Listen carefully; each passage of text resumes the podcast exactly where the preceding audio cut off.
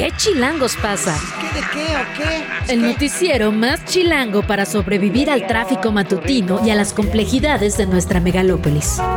Conducido por Luisa Cantú y Luciana Weiner. ¿Qué chilangos pasa? La información necesaria para amanecer, sobrevivir y disfrutar en la capital del país.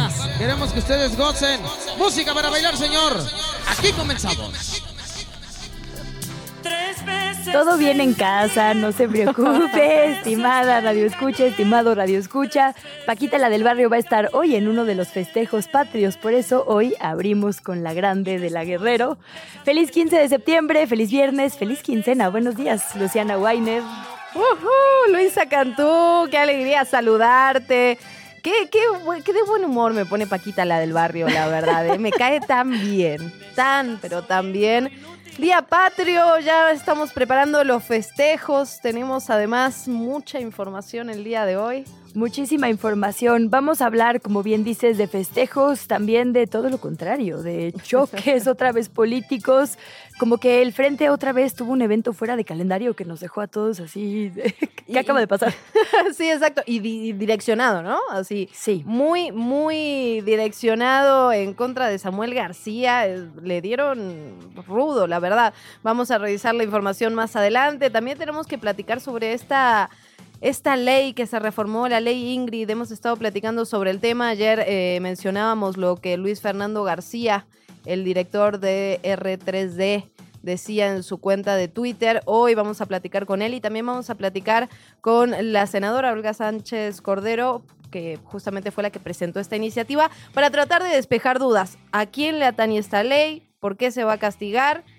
¿Funciona? ¿No funciona? Tal cual. Sí, ¿y cómo va a repercutir, digamos, eso en la información para las audiencias, ¿no? Específicamente. Vamos a hablar también de las fiestas patrias, que es cierto, que no es cierto, por qué se nos cuentan estas historias. Uy, uy, uy, es así que, es así que va a estar buena. También del cine, de todo lo que se estrena este fin de semana, porque también este fin de semana habrá películas en streaming, en la cineteca, en el cine más convencional, así que todo eso y mucho más aquí en ¿Qué Chilangos pasa? Síganos en nuestras redes sociales, oigan, arroba ¿Qué Chilangos pasa? En TikTok, Instagram, Facebook, en Twitter estamos como Radio Chilango, por ahí nos pueden escribir, mandar sugerencias amigables, fotos. Yahwehs, que es lo más importante, quejas de su colonia. Sí, todos los días mandamos saluditos a las alcaldías con los pendientes que tienen. Así que escríbanos por allá. ¿Te parece, Lucy? ¿Arrancamos? Arranquemos.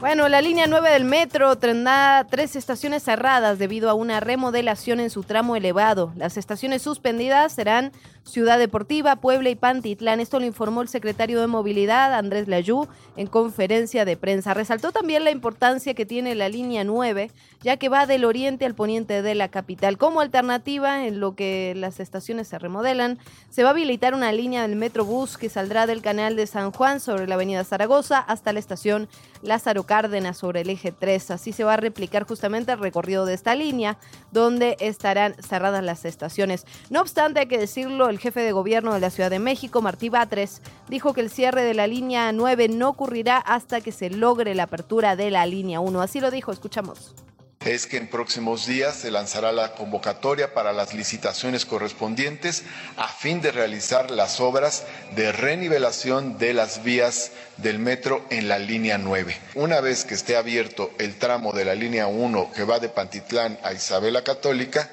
estará realizándose la obra en, eh, del metro Pantitlán, Puebla, Velódromo, estas estaciones del metro.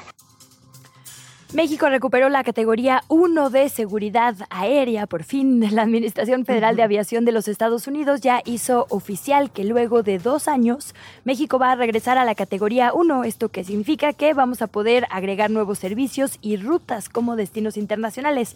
Esto sucede, como ya le decíamos, después de dos años y cinco meses de que bajamos o descendimos a la calificación categoría 2. La Secretaría de Infraestructura, Comunicaciones y Transportes informó que las aerolíneas tienen casi 50 nuevas rutas, a las que por supuesto esperan sacarle provecho en esta temporada que inicia, la de los festejos de invierno.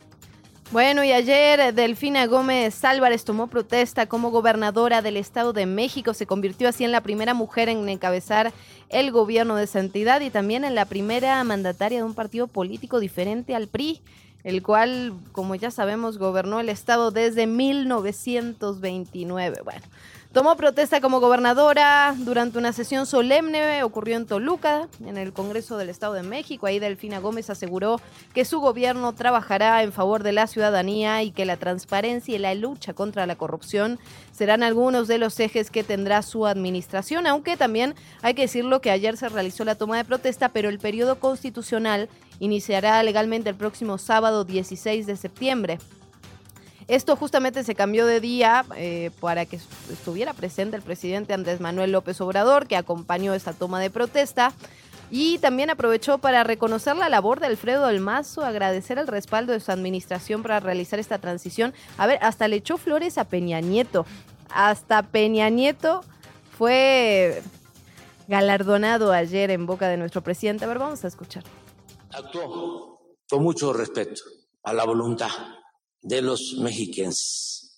Yo padecí de dos fraudes electorales y soy presidente porque lo decidió el pueblo de México de manera libre, pero también tengo que reconocer que el presidente Peña, a diferencia de los otros dos, presidentes, no se metió. Pues así las palabras del presidente Andrés Manuel López Obrador y aguas a Del Mazo, porque ya vimos cómo le está yendo a los gobernadores o gobernadores salientes que tienen una relación institucional con el presidente. Lo digo por lo que pasó con Samuel García ayer en un pues momento otra vez fuera de calendario, por no decir sorpresivo, los dirigentes nacionales del PAN, del PRI y del PRD, que conforman este Frente Amplio por México, se reunieron en Monterrey. Ahí denunciaron al gobernador de Movimiento Ciudadano, Samuel García, por lo que llamaron abusos de su parte. Lo acusaron de estar acusando, acosando a legisladores y alcaldes que pertenecen a los partidos del frente y anunciaron incluso que le van a pedir a sus diputados del Congreso local, que son mayoría, que le nieguen, que bloqueen la licencia de Samuel García en caso de que éste la pida para competir por la presidencia en el 2024. Dijeron que el gobernador de Nuevo León le está haciendo el trabajo sucio, son palabras textuales, a Morena y al presidente Andrés Manuel López Obrador para atacar, así lo dijeron, a la oposición y debilitar la postulación de Xochil Gálvez. Hay que decir que usaron un lenguaje bastante particular. Digo, Marco Cortés, supongo que en un intento de llamar la atención dijo, ya ponte a jalar, como, digamos, imitando la forma de hablar de Samuel García Norteña. Y en otro momento también incluso usó pues groserías, ¿no? Como un tono pues particular distinto al que le habíamos visto. Eh, no sé si es porque Xochitl, ella, eh, su candidata, ha dicho que a ella le gusta hablar así, como muy libremente, si quería subir el tono. Juzgue usted. Vamos a escuchar a Marco Cortés, presidente del PAN. Por ello, el día de hoy venimos a decirle en sus palabras, hago la aclaración, en sus palabras de Samuel, que deje de estar chingando a nuestros alcaldes y a nuestros diputados locales. Se puso ruda la cosa. no, y luego todavía dijo, traes un desman, pero bueno, la otra palabra, en el Estado, no sé qué, o sea, así como un tono bastante distinto a lo que habíamos visto. Eh, insistimos, como en medio de la nada, ¿no?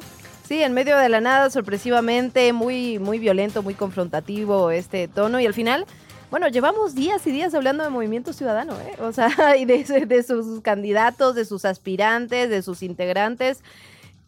Han, logrado al menos que estén en el eje de la discusión pública. Eso que ni qué. Bueno, mientras tanto, el gobernador estaba en un evento público en el que aprovechó para destapar o confirmar, digamos, la pues el impulso que le está dando a su esposa, a la titular de una dependencia nueva, recién creada, que se llama Amar a Nuevo León, que sustituiría, digamos, la figura de primera dama, como sabemos, Mariana Rodríguez, para el Senado de la República y también al alcalde de Monterrey, a Luis Donaldo eh, Colosio Hijo. Estaban hablando ahí de lactarios, de la importancia de los lactarios, fue la inauguración de uno y ahí Samuel García, que por cierto dijo esto debería ser una iniciativa en todo el país y es de que, vato, claro que es una iniciativa en todo el país, revísalo. Pero bueno, le dijo a Mariana, sí, tienes que promover esto por todos lados, por lo tanto deberías ir al Senado. Entonces, bueno, y estaba también Luis Donaldo y su esposa y también les dijo a ellos, ay, sí, como una cosa muy norteña de que yo te doy permiso, que me den permiso, ¿no? Así como de los esposos se tienen que dar permiso para ir a... sobre el norte sabes más, Luisa. No lo sé, últimamente tú has sorprendido con tu conocimiento de música norteña, pero bueno, de grillita política la cosa estuvo así. Vamos a seguir hablando de esto un poco más adelante porque todo quedó registrado para variar en el Instagram de Mariana Rodríguez. Bueno, por otra parte, la Universidad Nacional Autónoma de México inauguró en San Agustín Tlajeca, en el estado de Puebla, un centro alterno de monitoreo que trabajará paralelamente con el Servicio Sismológico Nacional. Esta es una buena noticia. Este nuevo centro cuenta con acceso a la información de casi 70 estaciones de la red sísmica nacional y esto va a permitir el mismo nivel de detección de temblores que tiene el centro ya conocido, el ubicado en la ciudad universitaria. Tuvo una inversión de 80 millones de pesos, estará sentado en un terreno que donó el estado de Hidalgo y por lo pronto cuenta con una plantilla de 10 trabajadores. Será un lugar además de estudio, ahí alumnos, investigadores van a poder ir, van a reforzar sus conocimientos justamente sobre el tema sismos para prevenir contingencias como las que ocurrieron en el mes de septiembre de 1985 y del 2017. Así que bien por este nuevo centro y más en estas fechas que al menos nerviosas, nerviosos nos ponen. En una información cultural y de última hora, el maestro colombiano eh, Fernando Botero falleció a los 91 años de edad. Esto tras complicaciones de salud pasó en Mónaco. Es considerado el artista colombiano más grande de todos los tiempos. Botero nació en Medellín y rompió todos los récords del arte. 300.000 personas en el Palacio de Bellas Artes aquí en México, 155.000 en el Museo de Bellas Artes de Bilbao. Fue conocido principalmente por el protagonismo que le da al volumen de los cuerpos, como él mismo me gusta el volumen, y esto dio resultado a lo que hoy conocemos como literalmente una corriente propia, el boterismo. Logró ventas millonarias con sus eh, obras. Sabemos eh, que una de las más exitosas fue la escultura Madre e Hijo. Fuentes cercanas al pintor le dijeron al periódico colombiano El Tiempo que ya tenía problemas de salud que lo habían tenido internado en un centro médico. Él pidió que fuera trasladado a su hogar para pasar las dolencias por allá. Colombia y sin duda el mundo está de luto el día de hoy. Avisos de ocasión. Bueno, y por cierto, hoy por los festejos que habrá en el Zócalo Capitalino a propósito del Día de la Independencia está cerrada la estación Zócalo de la línea 2 hasta nuevo aviso. Atención ahí también. La alternativa para llegar al centro histórico, las estaciones Pino Suárez, Bellas Artes y Allende de la línea 2. Ahora, importante, Luisa el programa Conduce sin alcohol que se va a estar aplicando el día de hoy en la Ciudad de México. Hoy se acaba una tarjeta informativa a la Secretaría de Seguridad Ciudadana donde está informando el menú del torito, el menú patrio. Yo nunca he sabido si eso es contraproducente. Por ahí vi que pozole y no sé qué, ¿no? Sí, sí, yo tampoco lo sé. Lo importante es no maneje, no maneje si va a tomar. Sí. Es un día para unas copitas, estoy de acuerdo. Ya me hacen bullying hasta en la estación, no sé si lo has podido revisar. Bueno, lo que pasa es que son las 7 de la mañana. Ya por ahí de las 7 de la tarde siento que se puede empezar a hablar de eso. 7 de la tarde. Ya hasta... Ay, Luisa Cantú. Ponle ni tan chavas ni tan Voy a, voy a oler tu termo ahorita, por favor. Pero Bueno, no, es un llamado no. importante el que haces, sin duda. Sí, puede usted tomar solo, no maneje y además le van a estar vigilando en diferentes puntos aleatorios, entonces hay que andar con mucho cuidado. Sí, va a ser un día complicado, así que al volante no. La entrevista. ¿Ya estás grabando? Vamos a nuestra primera entrevista. Como le adelantábamos al inicio de este programa, le hemos estado reportando sobre una discusión en el Senado de la República, una conocida como Ley Ingrid, que lo que busca es evitar la falta de dignidad cuando hablamos de personas víctimas de violencia, específicamente de feminicidios. Se aprobó en el Senado de la República una modificación, en realidad se le agregó, digamos, una parte al artículo 225 del Código Penal Federal un artículo que aplica solo para personas funcionarias públicas para básicamente penar esto, ¿no? Hasta con 18 años de prisión a quienes difundan, publiquen o cualquier equivalente audios, videos o básicamente información, documentos que tenga que ver justo con investigaciones en curso o que pues eh, impliquen esto, ¿no? Una revictimización de las personas. Para ello vamos a hablar con Luis Fernando García, quien es director de la R3D. Bienvenido Luis Fernando y muchas gracias por tu tiempo. Muy buenos días, gracias por la invitación. Como toda discusión, Luis Fernando, hay eh, dos caras de la moneda. Una, por supuesto, es la de evitar que personas funcionarias públicas eh, hagan filtraciones con una intención, ¿no? Que, que se compartan, como se hace muchas veces, imágenes eh, o documentos para direccionar una historia. pero la otra parte es que justo también a veces se hacen para eh, pues darla a conocer cuando se está intentando ocultar. ¿Qué lees tú de esta reforma que todavía tiene que pasar por la Cámara, pero bueno, ya empezó la discusión al respecto? Sí, esta iniciativa que ya fue aprobada en el Senado, pero que ahora tendrá que ser discutida también por la Cámara de Diputados, eh, digamos, nosotros no, no negamos ni, ni, estamos para nada en contra de, de que estas, las, conductas específicas con las que se ha vendido que esta eh, iniciativa tiene la intención, que es evitar la difusión eh, y la filtración de imágenes, audios, documentos que, vulneran la dignidad de las víctimas, que, representan los cadáveres de las víctimas o, o detalles gráficos que, que, trascienden lo que es el interés público eh, y que afectan a la dignidad de las personas o que pueden poner en riesgo una, una investigación de manera demostrable, eso podemos entender que, que, pueda llegar a considerarse que debe ser sancionado. Pero el, artículo no se limita a ese tipo de, documentos y de información que se contienen carpetas de investigación, sino a todo documento, información, imagen, video y audio. Y así como la filtración de información sobre carpetas de investigación puede lastimar a las víctimas y puede la dignidad de las víctimas y puede entorpecer una investigación, también puede hacer todo lo contrario. Puede ser necesario para que las investigaciones caminen, para que se revele que hay un ocultamiento, una obstrucción de justicia, que hay corrupción, que hay una, una intencionalidad de impedir que haya justicia en un caso. Eh, lo hemos visto muchas veces, investigaciones periodísticas o incluso hasta el propio presidente, yo recuerdo en varias mañaneras, se ha parado y ha sacado documentos de las carpetas de investigación y los ha comentado. Y podríamos muchos decir, bueno, es que es en el interés público, e, es de interés público conocer esa información. Esto es, tiene que ver con esta figura que en inglés le llaman whistleblowers, que en español le llamamos personas alertadoras, que son las fuentes periodísticas en muchos, en muchos casos. Entonces, ciertamente, al, al estar limitado el delito a funcionarios públicos, no existe el riesgo de que este delito criminalice a los periodistas o a quienes difundan esta información que no son funcionarios públicos, pero sí ataca a las fuentes y sí eh, genera un clima más adverso para que todas las personas podamos conocer cosas que se encuentran escondidas en carpetas de investigación de manera deliberada y que es de interés público que, que, que se conozcan. Ahora bien, Luis Fernando, ¿habrá alguna manera de poder digamos, ves alguna forma de reformar esta ley de forma que sí proteja uh -huh. a las víctimas eh, en tanto, bueno, hemos visto casos de feminicidios que fueron tratados por medios de comunicación de forma horrible o incluso periodistas que literalmente se dedican solo a recibir información por parte del Ministerio Público, es, digamos, un secreto a voces, pero por otra parte, que tampoco criminalice a las fuentes periodísticas, digamos, hay un equilibrio por supuesto que es posible, es posible hacerlo. Desafortunadamente el delito que se aprobó pues no hace esa distinción, sino que to toca parejo a toda la información y documentos que se encuentran en una carpeta de investigación. Se pueden incorporar estándares de interés público, es decir, primero acotar el, el, la información que es la que quieres proteger, que no se filtre, ¿no? Que es que en algún otro artículo lo ponen como agravante, para mí eso debería ser el delito, que es las imágenes uh -huh. eh, y documentos que afectan la dignidad de las víctimas, uh -huh. que tiene que ver con cadáveres, etcétera.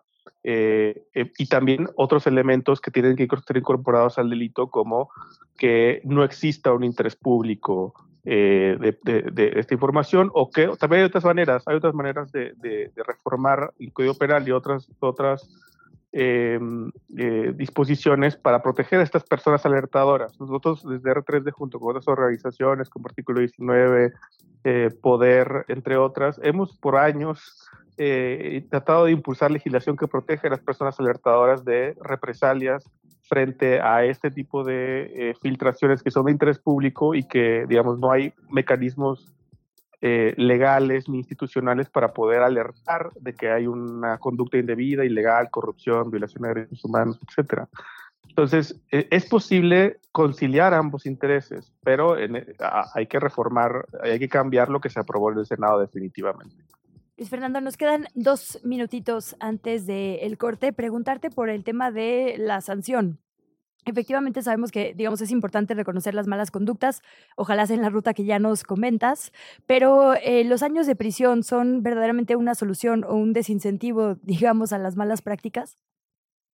Bueno, es una discusión que siempre hemos tenido sobre lo que llamamos el populismo penal, ¿no? Parece, parecería que nuestro Congreso no tiene otra manera de querer abordar los problemas desde el punto de vista legislativo que no sea crear delitos y incrementar penas.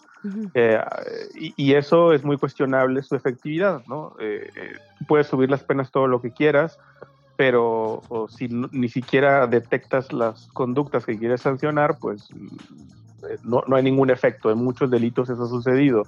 Este delito que, digamos, no está tan estudiado como para poder hacer esa afirmación con evidencia, pero sí eh, creo que hay otras maneras de también impedir estas, estas conductas que no pasan solamente por crear delitos y subir penas. Eh, y habría que considerar eh, qué es lo que no está funcionando, por ejemplo, en las responsabilidades administrativas de los propios ministerios públicos para inhibir este tipo de conductas, ¿no? más allá de, tipos penales y incremento de penas que además son bastante considerables. Yo creo que... Fernando, perdóname, nos gana el corte. ¿Podemos ¿Nos podrías aguantar dos minutitos más? Hacemos una pausa y volvemos contigo. Por supuesto. Muchísimas gracias. Pausa, venimos. ¿Qué chilangos pasa? Regresamos. 7 de la mañana, 27 minutos. Estamos platicando con Luis Fernando García, él es director de R3D. Y estamos platicando, Luis Fernando, justamente sobre el tema del punitivismo, ¿no? Esta, esta práctica la que siempre nos lleva a aumentar las penas, a crear nuevos delitos, pero que no necesariamente acaba esto con, con las malas prácticas, ni de los funcionarios, ni de los delincuentes. Nos decías que hay otras opciones. Sí, creo que, eh, digamos, a mí me parecería desproporcionado considerar en muchos casos este tipo de, delitos con penas de hasta 10 o 12 años de prisión para, por ejemplo, en los casos que he mencionado de eh, filtración de información que es de interés público, que no afecta la dignidad de las víctimas y que a veces ni siquiera entorpece la investigación, inclusive todo lo contrario, a veces, eh, como conocemos el periodicazo, hace que se empiecen a mover las investigaciones y eso es en propio interés de las víctimas o incluso es información que los propios representantes de las víctimas intentan hacer pública. Entonces, eh, el que existe un delito no quiere decir ni que se va a detectar ni que se va a sancionar. Eh, o que se puede sancionar también de manera selectiva. Y hay otras cosas que no están funcionando. Hay responsabilidades administrativas, hay eh, otras cuestiones que tienen que ver con la funcionalidad de las fiscalías que hacen que esta figura de las personas alertadoras sea necesario proteger. Porque desafortunadamente esas fiscalías no funcionan y, y, no han funcionado ni están en vías de funcionar mejor. ¿no? Luis Fernando, déjame cerrar con una petición, digamos, de, de recomendación. El caso Ingrid fue justo paradigmático también porque cuando las personas que usamos las redes sociales nos dimos cuenta de que se estaba compartiendo una imagen violenta de, de su caso, hubo una organización, digamos, para compartir imágenes bonitas de amaneceres, de flores, de no cualquier cosa contraria a la violencia con su nombre, para que si alguien buscaba su nombre no apareciera una imagen violenta, sino algo bonito, ¿no? Es decir, como eh, pues sí, dignificar su memoria y, exigir justicia por su caso. ¿Qué hacemos como personas usuarias? Si yo encuentro una foto horrible en las redes sociales, ¿cuándo se debe compartir? ¿Cuándo no? Digamos, ¿cuál es la línea? Y también, pues un poco como audiencias de los medios de comunicación, ¿qué exigir desde este lado?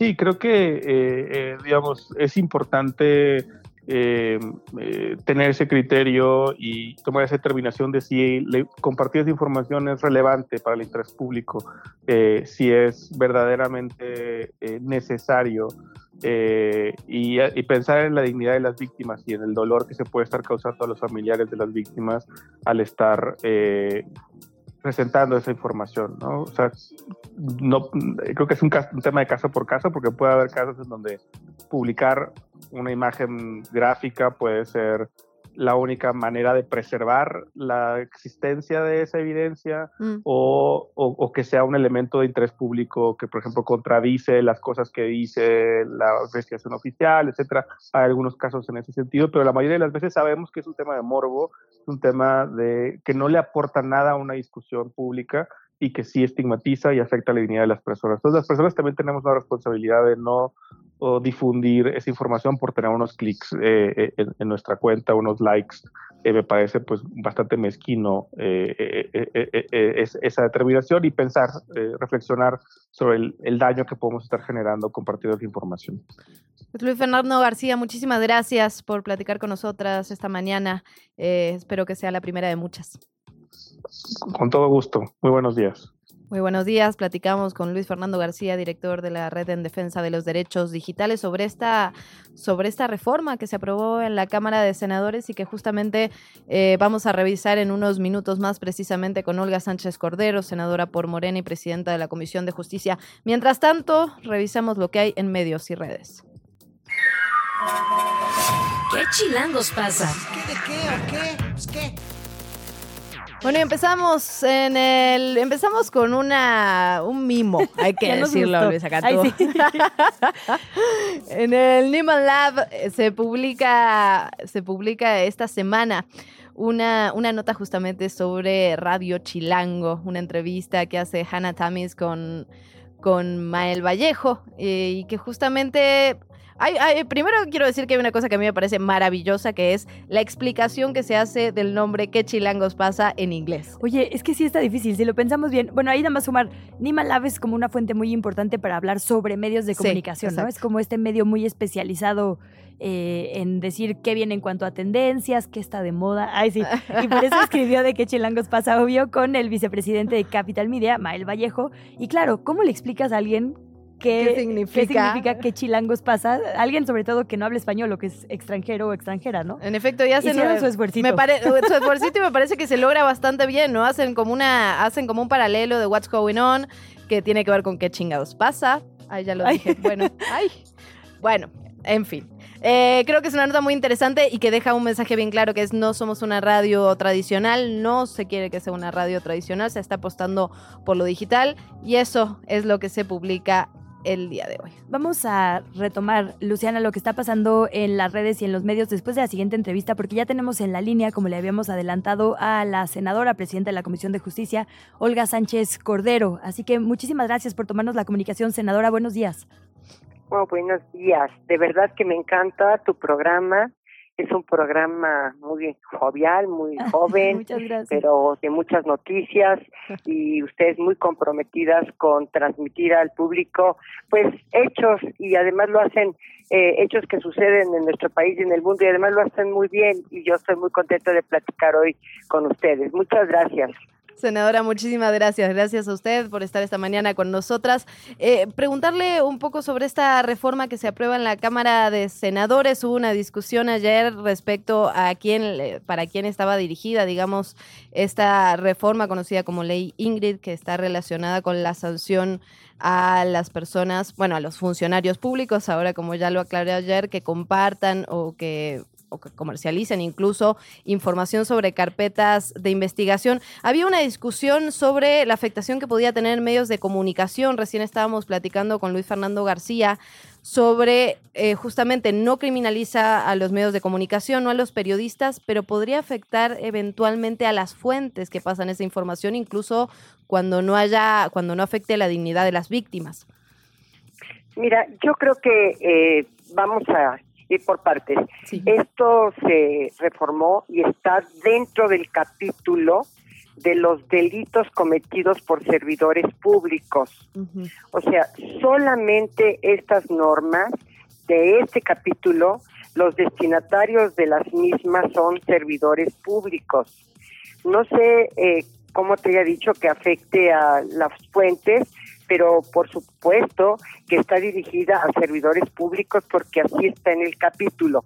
Y dentro de este capítulo eh, están los delitos contra la administración de justicia de los servidores públicos.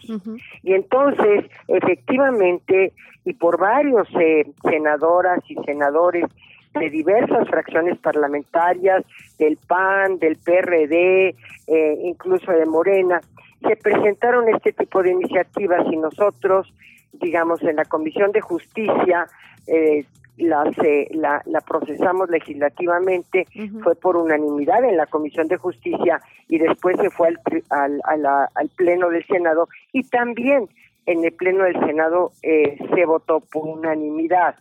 Entonces, esta es una, esta es una reforma porque además se eh, adiciona un nuevo artículo, el 225 bis, y también se complementa otro párrafo en el 225. En ese sentido, y en este, sentido en materia de delitos ¿verdad?, contra, eh, eh, cometidos contra la Administración de Justicia.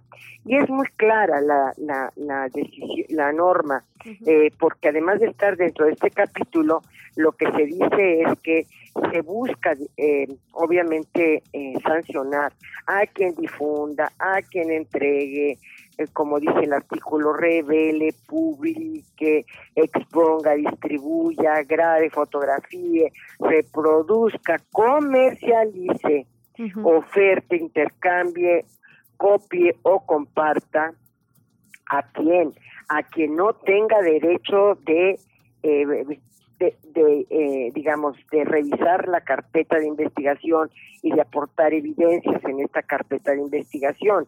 Es decir, ¿quiénes serían? Pues mira, empezando por los policías, los peritos legistas, los peritos en balística, eh, los médicos forenses, este también, por ejemplo, las em, obviamente el Ministerio Público, todos quienes tengan el derecho legítimo de eh, revisar la carpeta de investigación o de poder integrar esta carpeta de investigación y que ellos a través, muchas veces, mira, lamentablemente, estos eh, servidores públicos no comercializan las fotografías de estas víctimas, eh, incluso las eh, intercambian o las comparten, ¿no?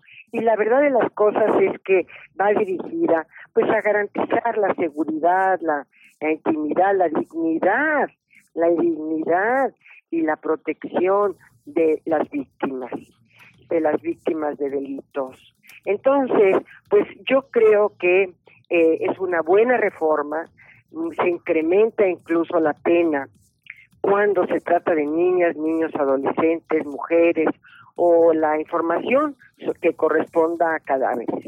Y sí, efectivamente en la exposición de motivos de todas estas iniciativas que todas las fracciones parlamentarias incluso estuvieron de acuerdo y, presentaron iniciativas al respecto y se hizo una sola con todas estas eh, iniciativas, pues la, la, eh, eh, el interés era en la memoria de Ingrid Escamilla, por supuesto, ¿no? Y que realmente constituyó una lesión a la dignidad y a la memoria de la víctima, ¿verdad? Se reformó este párrafo añadiendo, digo, pero este artículo añadiendo un párrafo y se reformó también y, un artículo, se añadió un artículo 225 bis al respecto. Eso es lo que yo realmente te puedo decir, porque eh, creo que se confundió esto que se iba a sancionar a periodistas o a medios de comunicación o a redes sociales o a youtubers. No, no, no, de ninguna manera esto va dirigida a estos servidores públicos. Ahora bien, ¿a quién se los venden o a quién se los eh, eh, intercambiaron o compartieron? Pues seguramente a medios de comunicación, a noticieros, a diarios, a periódicos, y ellos fueron los que este, difundieron estas fotografías o son los que difunden estas fotografías. Pero la sanción, el delito, va directamente a sancionar a y a tipificar conductas de servidores públicos en este capítulo del Código Penal Federal que claramente se establece que son delitos cometidos por servidores públicos. Senadora, preguntarle o, pedirle que ahondemos un poco en varias de las cosas que nos pone sobre la mesa. Eh, la primera es, nos dice, digamos, esto ha sido detectado justo desde las personas que son primeras respondientes, oficiales, peritos y demás. Justo preguntarle por eso, digamos, nosotras como periodistas sabemos perfectamente cuando algo se publica, pues de quién pudo venir, ¿no? Esto que decíamos ahora de las fuentes de información, pues sería muy difícil que un periodista tenga, por ejemplo, una imagen cuando ya está cerrado el lugar, ¿no? Tuvo que haber venido forzosamente de alguien que está adentro, de, por ejemplo, pues alguien de la policía. Pues sí, precisamente se tiene que hacer la investigación correspondiente. Claro. O sea, le quería preguntar justo eso. En lo nos van a afectar. Bueno, si ustedes llegan y toman la fotografía, ustedes directamente, o si llegan al lugar de los hechos, o que no esté, digamos, eh, eh, ya cercado para poder conservar todas las evidencias, bueno, ustedes no son servidores públicos. Los medios no son servidores públicos. Los que sí son servidores públicos es desde el primer respondiente hasta quien judicializa la carpeta de investigación y por supuesto también los eh, juzgadores. Entonces, eso está totalmente deslindada esta situación de lo que son los noticieros, los periodistas, los diarios, etcétera. Bueno, que ahí hay una discusión ética importante también que tenemos que tener de este lado. Pero le preguntaba a lo anterior justo porque creo que hay motivos distintos para filtrar una imagen o información. Y, eso es lo que le quiero preguntar y que nos explique también. Nos dice usted, claro, un motivo es el económico. Quizá alguna persona primera respondiente, un oficial, no sé, eh, lo haga justo por un motivo económico. Pero por ejemplo, ¿por qué eh, un juez, un ministerio público filtraría un documento? Digamos, parte de lo que se está discutiendo aquí es, por supuesto, la dignidad de las personas que han sido víctimas de violencia, pero también la historia que nos están contando como sociedad. Cuando alguien filtra algo a un medio de comunicación y es una autoridad, normalmente tiene una intención. Y esto también es un impedimento para la verdadera investigación, para la justicia eh, y para que la gente tenga la historia digamos, de forma ética, ¿no? Normalmente las autoridades buscan que se posicione su versión y esto puede ser injusto. Entonces también hay un tema, digamos, pues sí, de, honor a la justicia y a los debidos procesos. Mira, es que te voy a decir una cosa, y esto, la verdad, no eh, se tiene que decir con todas sus letras. Eh, eh, todas estas autoridades, estos servidores públicos, tienen por disposición legal, ya no ahorita en el Código Penal, por disposición legal, que las carpetas y las investigaciones sean reservadas y confidenciales. ¿Por qué? Porque si no es reservada una carpeta de investigación, si no es reservada una investigación, eh, se puede, se puede en un momento dado, pues imagínate lo que puede haber de difusión o lo que puede haber de, y, inclusive para la propia, el propio riesgo de la propia víctima o bien de los delincuentes que cometieron esto que se puedan obviamente extraer de la justicia. Entonces, esto es un asunto sumamente delicado y por disposición legal, no por el Código Penal, por el Código de Procedimientos Penales están obligadas todas estas autoridades y servidores públicos a la confidencialidad y a la reserva de esta investigación o de un proceso penal. ¿Qué hay de el otro lado, senadora, la otra cara de la moneda? Efectivamente, esto, digo, es una violación, como dice el proceso. Pero ¿qué hay cuando, por ejemplo, hay corrupción en una investigación y quien lo filtra lo hace para evitarla, ¿no? Para evitar que se cometa una injusticia, por ejemplo. Eh, es que, digamos, en este país eh, eso es lo complejo de analizar. Muchas veces también se publica aparte una carpeta de investigación para evitar eh, un acto de, de injusticia. E, estos llamados ¿cómo se dice? Whistleblowers en inglés. Eh, alertas, ¿cómo, ¿cómo sería una traducción, digamos? Gargantas profundas se dice a veces. Ah, claro, claro. Una, ¿Cómo se, se, podría pedir un candado en la cámara de, en la cámara baja? Bueno, se pasó como minuto a la cámara baja para que eh, lo discutan y se, y se apruebe.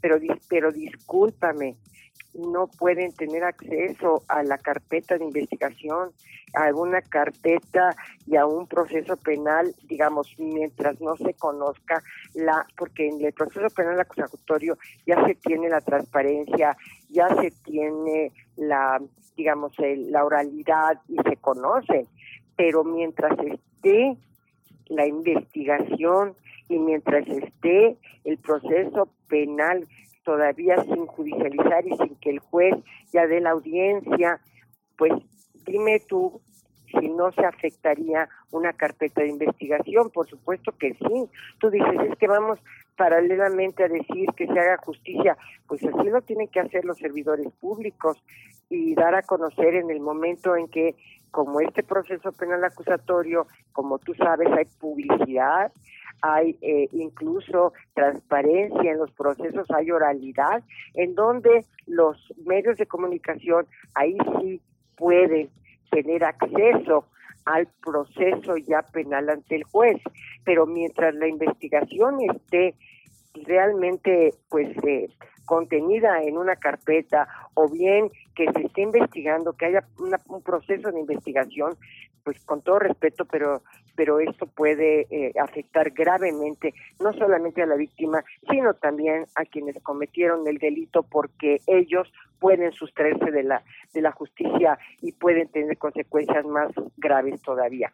Esta secrecía y esta confidencialidad, por supuesto que no se reformó. Esto está desde el Código de Procedimientos Penales y hay que respetar esta, digamos, esta esta reserva, esta reserva es obligación de los servidores públicos no dar a conocer una carpeta de investigación que se está apenas integrando. Pues sí, senadora, esperemos, creo que es una discusión que, que va a seguir, digamos, eh, sobre todo en medios de comunicación, porque como bien dice, es algo que ya es, anterior, es algo que no solo por el Código Penal es una obligación. Sin embargo, bueno, no sé, pienso en investigaciones como la de Ayotzinapa, si no hubiéramos tenido acceso a, ciertos documentos, difícilmente eh, hubiera, ¿no? Como a veces los periodicazos, los más llamados periodicazos, pero terminan impulsando la justicia. Creo que es una discusión abierta, senadora, aprovechando que la tenemos esta mañana con, con nosotras, preguntarle eh, también por la agenda que va a haber la Cámara de Senadoras también tiene otra propuesta relacionada con víctimas que tiene que ver con castigar a quien genere contenido con víctimas reales o con generadas, incluyendo la inteligencia artificial, ¿no? Que se suma un poco a esta, a esta problemática.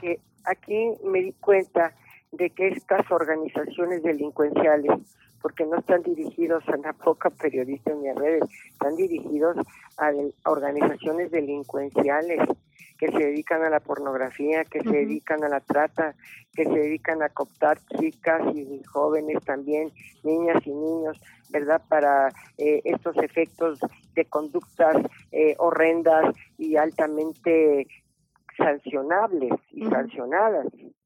Mira, este, ahora con la inteligencia artificial, tú puedes hacer montajes de caras de niños, de niñas, puedes incluso eh, básicamente pues hacer con inteligencia artificial cosas que nosotros no ni siquiera nos imaginábamos. Cómo eh, podemos transformar eh, cualquier realidad en, en, en, otra realidad totalmente distinta. Entonces eh, te cuento que yo propuse esto pero no está dirigido más que a organizaciones delincuenciales como lo llaman ellos a la deep web donde ahí sí están estas, estas gentes haciendo y, tienen verdaderamente acervos eh, por, eh, de fotografías y de pornografía eh, que deben ser sancionados y que no podemos dejar de sancionar porque imagínate la afectación que puede tener esto en el desarrollo psicológico, emocional de un niño, de una niña. Yo te platico una cosa que me pasó que me, me emocionó y me y me traté y traté realmente de entender lo que estaba pasando.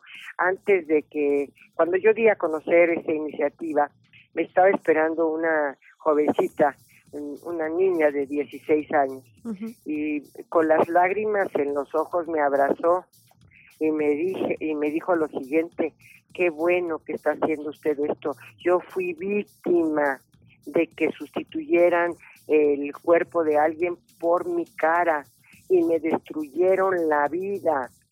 Pero no tienes idea, ella yo creo que cómo llegó al Senado, no lo sé, cómo estaba esperándome, no lo sé. Ella vio listada la inteligencia artificial, vio listada los delitos que se podían cometer ahí en estas organiza por estas organizaciones delincuenciales y de verdad fue para mí sumamente emotivo ver a esta chiquita, ¿verdad? Diciéndome, me destruyeron mi vida, Así como se hizo en su momento la ley Olimpia, que ustedes recordarán, que también se publicaron las fotografías de esta chica eh, y que y que el novio no tuvo empacho en hacer público todo lo que él tenía de contenidos de esta eh, de esta exnovia, ¿no?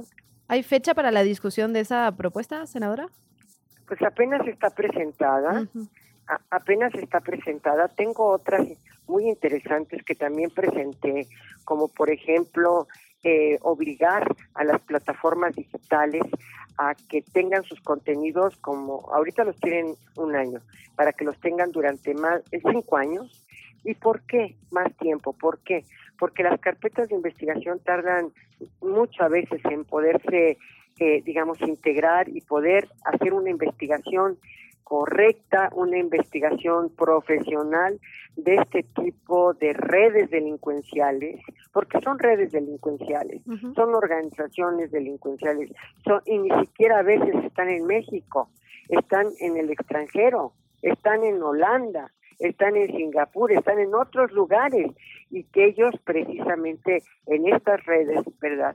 Lo que hacen es difundir este tipo de, de, pornografía y de, y de incluso eh, trata de personas y todas esas situaciones. La verdad de las cosas es que hay que sancionarlos, hay que sancionarlos con una sanción muy, muy fuerte.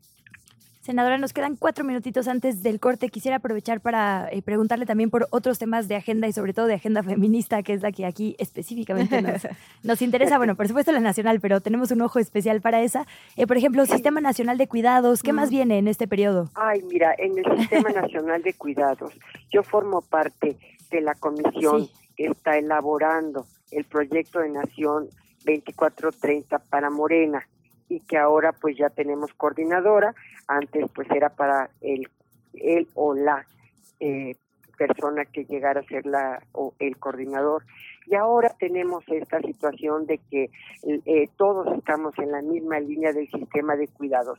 El sistema de cuidados, si nosotros, fíjate, y fíjense ustedes, si nosotros logramos tener el sistema de cuidados yo diría desde la Constitución, pero si no se puede desde una ley secundaria, porque yo creo que aquí tampoco iría nadie en contra de una reforma constitucional o incluso de la ley, yo creo que sería por unanimidad.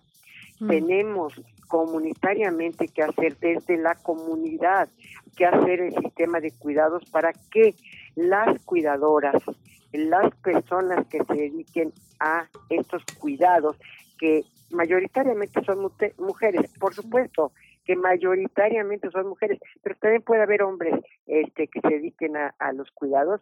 Y a los cuidados de quienes pues de los niños pequeños y entonces tengan las capacitaciones para la educación temprana, para, eh, eh, para poder em, hacer este tipo de educación que la verdad de las cosas, imagínate que tengamos un sistema de cuidados que eh, desde, desde que nacen los niños prácticamente, sí, tienen ya estimulación temprana para la educación.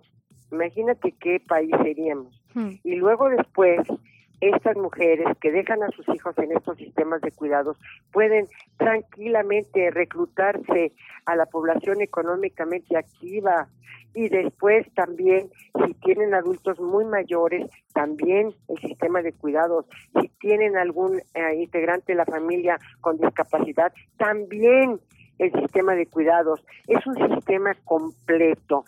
Y yo nada más les quiero dar un dato.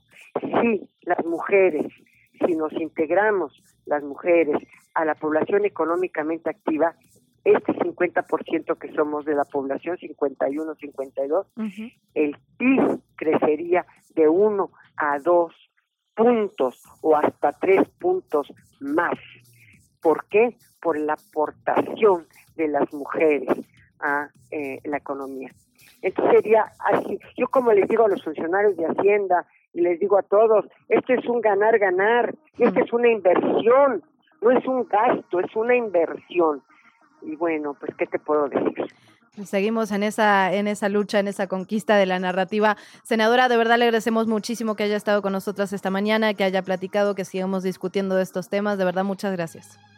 Gracias a ustedes y yo sé que también están en la línea como yo de protección y de salvaguarda y de progresividad de los derechos de las mujeres en este país. Muchas felicidades. Muchas gracias por esa flor. Va de vuelta, senadora. Muchas gracias y buen día. Gracias. Ahí estaba Olga Sánchez Cordero, senadora de Morena, presidenta de la Comisión de Justicia. Temas que vamos a seguir platicando, temas que causan controversia, que son una línea fina, que, de las dos caras de la moneda, la verdad es que hay argumentos muy, muy válidos, muy interesantes, y, y de eso también vamos a seguir hablando. 7 de la mañana, 57 minutos. Volvemos con información. Un juez local declaró culpables a 11 policías por la masacre de 19 personas, la mayoría migrantes guatemaltecos, ocurrida en Tamaulipas en enero del 2021, la masacre de Camargo. Estos cargos fueron por homicidio calificado, abuso de autoridad, delitos cometidos en el desempeño de funciones administrativas y las penas pueden alcanzar los 69 años de prisión. Esta sentencia fue dictada por el juez del Tribunal de Enjuiciamiento, por Patricio Lugo Jaramillo, y es eh, la primera sentencia condenatoria, es muy importante, es histórica, marca un antecedente fundamental porque es la primera sentencia condenatoria en contra de elementos del Estado mexicano por una masacre de migrantes. Esto va a ser la diferencia. La Fundación para la Justicia y la Red Jesuita con Migrantes Guatemala informaron que están pendientes de la audiencia porque ahí van a individualizar la pena de cada persona responsable y también van a, van a decidir sobre la reparación del daño a los familiares, a las víctimas, a los sobrevivientes. Recordemos que este caso está afincado principalmente en el testimonio de otro policía que admitió que habían mentido que no encontraron los cadáveres, como afirmaron en inicio, sino que fueron sus compañeros quienes mataron y quemaron los cuerpos. Esto es realmente relevante y justamente está relacionado con lo que veníamos platicando. Normalmente se dan a conocer algunos videos, algunas imágenes que pertenecen a carpetas de investigación, pero que en efecto son revelan, revelan el mal, el mal actuar de las autoridades, muchas veces relacionados con masacres o con cambiar la escena de los hechos, cambiar la escena del crimen. Sentencia histórica, son culpables estos 11 policías estatales por la masacre de Camargo. Y ahí enfatizar en lo que decías eh, de reparación del daño, ¿no? También eh, se tiene que hablar, digamos, integralmente de este caso. Sí, histórico, pero como dices, son personas víctimas directas, pero ¿qué pasa con las niñas, los niños que se quedan sin papá o mamá, sin fuente de ingresos, sin protección? Tiene que haber desde las comisiones de víctimas acompañamiento a las personas que también eh, pues sufren por este delito. Y la garantía de no repetición que finalmente es fundamental en un proceso de justicia y que nuestro país lamentablemente rara vez se cumple. En otro tema, las fuertes lluvias en la Ciudad de México provocaron una serie de afectaciones en las vialidades y colonias de diferentes alcaldías, pero principalmente en el sur de la capital. Debido a la fuerza de la precipitación, fue necesaria la intervención de unidades de emergencia para realizar desasolves. Coyoacán y Tlalpan fueron dos de las alcaldías que tuvieron mayores afectaciones. Déjenme decirles, yo, su servidora, vive en Coyoacán. Ayer tuve una cena en Polanco, ya cancelé mis amistades en Polanco. La verdad es que sí. De ahora en adelante. A veces es necesario, Luisa. Todo lo que no es el sur para mí es amistad por Zoom, porque ayer de verdad, encharcamientos, caída de árboles, bueno, estuvo bastante fuerte la lluvia por allá. Hubo retrasos en el sistema de transporte colectivo también. Otra vez Tacubaya, la línea 9, la línea Café, fue una de las estaciones que tuvo mayor cantidad de reportes. Las personas usuarias hablaban de hasta 30 minutos de espera en el servicio. Y a ver, no son 30 minutos así mientras te dé el aire, son 30 minutos con la estación a tope, ¿no? Verdaderamente a tope. En las redes sociales también se mostraron imágenes del el Metrobús, específicamente en la zona de La Joya, por allá, la salida a Cuernavaca y las unidades habitacionales que se estaban inundando en esta zona de la alcaldía Tlalpan. También se denunciaron inundaciones en cruces, como por ejemplo el de las calles eh, Basalto y Cantera en la colonia Pedregal de Santo Domingo y bueno, vialidades cerradas por lo mismo. La Secretaría de Gestión Integral de Riesgos y Protección Civil emitió una alerta amarilla por lluvias. Esto incluyó a las 16 alcaldías, lo cual es bastante raro, ¿no? Que sea literalmente toda la capital. En efecto, y otra de las noticias que ayer dieron mucho de qué hablar es este desplome de un elevador en el centro comercial Gran Sur. Eh, varias personas viajaban en él, particularmente una pareja de adultos mayores. Hasta el momento los reportes indican que una mujer, que la mujer de la tercera edad falleció, además de eh, el hombre que fue trasladado a un hospital, está en estado grave en este momento la persona fallecida estaba acudiendo a pagar la tesorería y en el momento en que las personas abordaron, el elevador cayó de manera repentina desde un primer piso. Eh, llegaron evidentemente peritos de la Fiscalía General de Justicia de la Ciudad de México, recabaron estos primeros indicios. Eh, para poder acceder al sitio donde estaban las víctimas, además fue necesario el uso de herramientas hidráulicas. Los bomberos de la capital confirmaron la muerte de esta persona y poco después de las 2 de la tarde los uniformados aseguraron que el servicio fue concluido. Veíamos las imágenes con una hilera humana, con, con sábanas, con toallas, con eh, diferentes tipos de telas que estaban tratando de tapar la escena del crimen para que no se tomaran este tipo de fotos que podían afectar la, la, dignidad de las víctimas. Pero la verdad que llama la atención otra vez un elevador, otra vez con un saldo mortal y no se sabe mucho, no, no se tiene mucha información. Se sabe que era una pareja de, de, la tercera edad que estaba viajando, que se desplomó y que uno de ellos falleció, pero todavía hay mucho que indagar en este caso. Seguimos hablando de Uriel Carmona en un caso verdaderamente enredado, ¿no? Se está volviendo eh, difícil de seguir. El fiscal de Morelos fue reaprendido después de que ahora la Fiscalía General de la República lo acusa penalmente por el delito de tortura pidió en su contra la prisión preventiva justificada. La defensa de Carmona solicitó la duplicidad del término constitucional, por lo que el juez del caso estableció la audiencia de vinculación a proceso para el próximo 19 de septiembre a las 9 horas. La acusación penal de la FGR llega después de que la Fiscalía Anticorrupción de Morelos, es decir, el proceso local, se desistió de la misma acusación que había hecho y lo cual habría permitido que Uriel Carmona saliera de este penal de máxima seguridad en Almoloya, en el Estado de México. Es la cuarta acusación, hay que recordar. Hubo una, un proceso por la Fiscalía General de Justicia de la Ciudad de México por su, digamos, presunta participación en todo el tema de encubrimiento del feminicidio de la joven Ariadna. Después está esta acusación de la Fiscalía de Morelos, que tiene que ver con tortura, y ahora está esta, esta acusación federal, digamos, de la, fiscal, de la FGR. Eh, eh, en efecto, porque además lo que está en el medio es el fuero constitucional que, tiene, que tiene Uriel Carmona, entonces por eso, o de alguna manera lo que se dice es que por eso han cambiado las acusaciones también. Se lo deja en libertad por uno de los delitos, sin embargo se lo vuelve a reaprender a metros de la salida por el tema, por otro delito y bajo otra autoridad. Hoy también se inaugura el insurgente. En efecto, en las buenas noticias que también son necesarias, es el tren interurbano México-Toluca, bautizado en efecto como el insurgente, y arrancará hoy operaciones en el marco de los festejos patrios del 15 de septiembre. Este proyecto fue concebido para conectar la zona metropolitana de Toluca con el poniente de la Ciudad de México. De esta manera se prevé que este nuevo transporte de servicio eh, lleve a 230 mil personas al día. Va a recorrer 58 kilómetros, partirá de la terminal de cine Cantepec hasta el observatorio y va a contar con siete estaciones, cuatro en el Estado de México y tres en la Ciudad de México. Y también se contempla que esté conectado a la red de sistema de transporte colectivo, el transporte colectivo Metro, y la apertura será el 15 de septiembre, pero hay que decirlo, solo contempla un primer tramo del tren. Se espera que para diciembre, ahora sí, se abra en su totalidad. La inauguración será celebrada por el presidente Andrés Manuel López Obrador y el gobernador mexiquense Alfredo del Mazo. Recordemos que, ya lo decíamos, tomó protesta eh, Delfina Gómez ayer, sin embargo, su gobierno empieza oficialmente a partir del sábado. Finalmente, si bien las autoridades no informaron todavía del precio, se estima que el boleto por persona cueste entre 40 y 70 pesos. ¿Qué chilangos pasa? En los medios y en las redes sociales. Bueno, seguimos revisando lo que hay esta mañana en los medios de comunicación y las redes. Ya le contábamos un poco sobre este reportaje importantísimo sobre, sí, sobre Radio Chilango y qué chilangos pasa en Niman Lab. Le recomendamos de verdad que lo lea, sobre todo para que entienda bien de qué va este proyecto y sobre todo la apuesta de este tipo de comunicación en una ciudad a la que le urge información local, recuperar, digamos, nuestras historias desde lo inmediato, desde el día a día, ¿no? Eh, también le recomendamos a esta hora de la mañana que eh, pues revise, no sé si es recomendación en este caso, la verdad, pero más bien queremos hablar sobre lo que pasa en las redes de Mariana Rodríguez. Precisamente le contábamos que ayer el gobernador de Nuevo León, Samuel García, la destapó como senadora, como que había bromeado un par de veces al respecto en eventos públicos anteriormente, ahora como que oficialmente le dice, Ahora ya parece, ya parece serio. Y yo me metí a su Instagram hace ratito para ver si había habido alguna reacción, si efectivamente confirmaba, digamos, esta intención, y lo que me encontré fueron otra vez un montón de fotografías de menores de edad.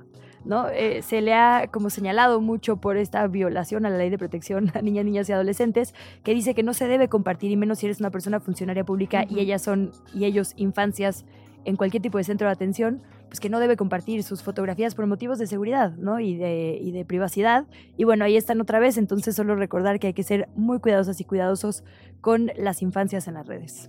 Bueno, nos vamos con otros reportajes, otros de las notas que aparecen el día de hoy en medios de comunicación, particularmente en El País, que publica una nota muy interesante, la firma Mar Centenera desde Buenos Aires, y está relacionada con la situación que está viviendo el país sudamericano en este momento. Por primera vez eh, en su historia, en agosto, la inflación, la inflación mensual, y esto es muy importante, la inflación mensual alcanzó el 12.4%, es decir, en un mes Argentina tuvo mucha más inflación de la que tuvimos en México México en todo un año, más de tres veces la inflación de todo un año. Entonces, lo que hace Mar Centenera es un, un repaso por todo lo que ha ocurrido en materia económica, que es el principal problema que afecta a los argentinos, la inflación interanual que supera el 113%.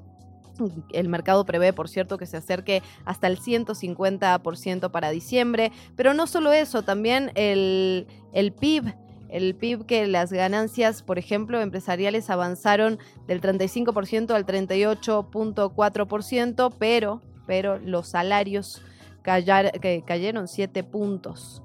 De representar el 55.6%, pasaron al 48%. Y en el medio de toda esta situación, evidentemente la tensión política va aumentando cada vez más y más. Se harán las elecciones generales el 22 de octubre y aparece este personaje del que ya hemos platicado, Javier Milei, esta, este aspirante a la presidencia del país de ultraderecha que da de alguna manera la nota en las elecciones primarias de ese país, en las PASO, no se esperaba que supere a los dos candidatos de los partidos tradicionales de toda la vida que han estado eh, en el poder en Argentina y que tiene propuestas realmente eh, controversiales eh, que asustan, ¿no? Como cambiar la educación pública hacia un sistema de vouchers, por ejemplo, ¿no? Un sistema que ya se implementó en Argentina y que lo llevó a una profunda crisis económica de la que todavía, por cierto, no se ha recuperado me parece que es interesante recuperar este, este reportaje, esta nota, este análisis que hace Mar Centenera, porque se va al detalle y explica cómo que una figura así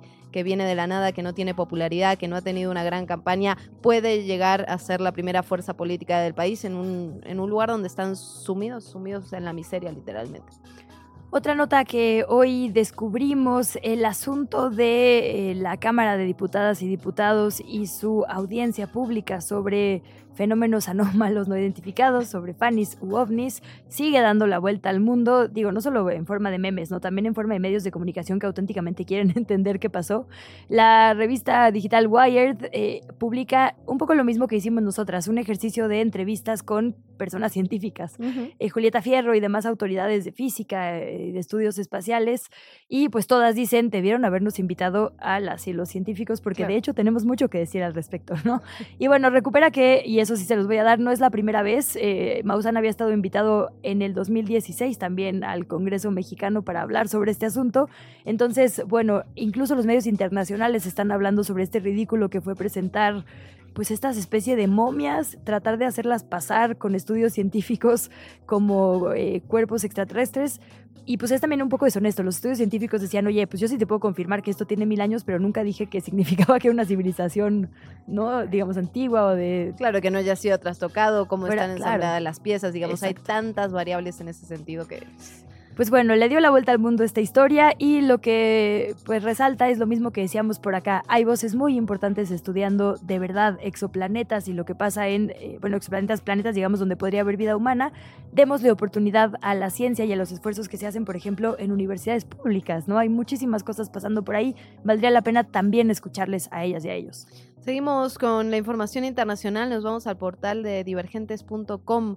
Publica un reportaje firmado por Juan Martínez Dabución y las ilustraciones las lleva Donaji Marcial y Monserrat Benítez sobre una masacre perpetrada en una de las cárceles de Honduras, se llama Nosotras las Masacradas, y confirma a través de recaudar testimonios, documentos, que el 20 de junio de 2023, hace poco, poco más de dos meses, se perpetró la mayor masacre en una cárcel de mujeres de la historia moderna. Un grupo de internas asociadas al barrio 18 asesinó a 46 mujeres y mutiló e hirió a decenas más en la prisión hondureña de Támara. Esto según las cifras oficiales. Eh, se narra también la vida dentro del penal a través de 30 entrevistas realizadas justamente a las protagonistas a lo largo de más de dos años. Entonces da un panorama realmente completo de lo que se vive ahí adentro. Recordemos que cuando ocurren este tipo de masacres no son eventos aislados, vienen también de un contexto y de una violencia sistemática que se vive adentro de las cárceles en muchas ocasiones. Eh, dice, dice el periodista, esta es una historia sobre una hora de violencia brutal, los porqués detrás de ella y el papel de unas autoridades que, como las mujeres que murieron y las que mataron, sabían que la guerra entre el barrio 18 y la MS-13 se había colocado desde hacía tiempo en la prisión. Tenían múltiples avisos de que las balas y las llamas arrasarían las vidas dentro de esos muros y no hicieron nada para impedirlo. Pues vale la pena leer eh, cualquier cosa que encontremos de la familia Martínez, ¿verdad? Entonces ahí está esa recomendación y cerramos con algo también de reacciones de última hora a la muerte del pintor, del artista Fernando Botero. Gustavo Petro, el presidente colombiano, dice en su cuenta oficial de Twitter, de, de X, bueno, de cómo quiera decirle, en su cuenta oficial, ha muerto Fernando Botero, el pintor de nuestras tradiciones y defectos, el pintor de nuestras virtudes, el pintor de nuestra violencia y de la paz, de la paloma mil veces desechada y mil veces puesta en su trono. Bueno, en otra información, hoy no hay conferencia matutina. El presidente López Obrador tendrá únicamente actividades a partir de las 11.30 de la mañana, cuando presida la inauguración, justamente como ya le comentábamos, del insurgente, del tren interurbano entre México y Toluca en el primer tramo, en la estación Sinacantepec. Por la noche también encabezará los festejos por el aniversario 213 de la independencia de nuestro país y va a participar también en la ceremonia del grito, donde después estará tocando Grupo Frontera en el Zócalo capitalino. La entrevista. ¿Ya estás grabando?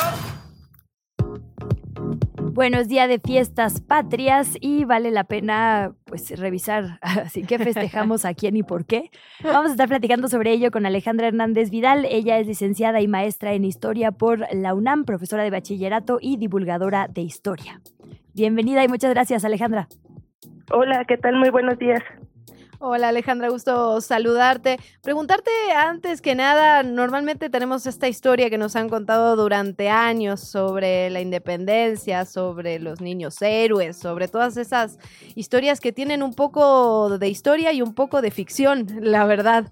Eh, digamos, ¿por qué es importante tener este tipo de mitos en nuestra historia? ¿Qué es lo que construye a nivel ciudadanía? Fíjate que cuando, por ejemplo, hablamos de héroes, que tú bien lo mencionas, al final revelan cualidades que para la cultura mexicana deberían de ser, digamos que las ideales. Son maneras como de espejo, de vernos, de reflejarnos, y en muchos sentidos son como figuras sanadoras, inmaculadas, provocadoras, carismáticas, que al final sirven, digamos, como una propaganda oficial, pero también nos dan un sentido de cohesión, de pertenencia. Entonces, efectivamente, ¿no? Desde el que somos chiquititos, en la escuela nos enseñan y hay una pedagogía cívica y moral en torno a esto, pero también hay nuevas figuras, nuevos héroes que desafían esta memoria y estos espacios como gloriosos. Entonces, digamos que la identidad es bastante interesante, ¿no? No es como una lista de requisitos de qué ser mexicano, sino que al final es algo como que se va construyendo con el tiempo. Es un momento interesante para justamente revisar esto, Alejandra, porque hay como un cambio de paradigma educativo en este momento, ¿no? Justo se está hablando sobre qué, pues, qué queremos sobre historia, qué queremos sobre ética, qué queremos construir en nuestras alumnas y alumnos. ¿Crees que de alguna manera, eh, pues sí, lo que pasó con la historia de niños héroes que nosotras aprendimos en la escuela, los propios héroes de la revolución o la independencia, ¿crees que esto se va a cuestionar de una forma distinta con este nuevo modelo educativo?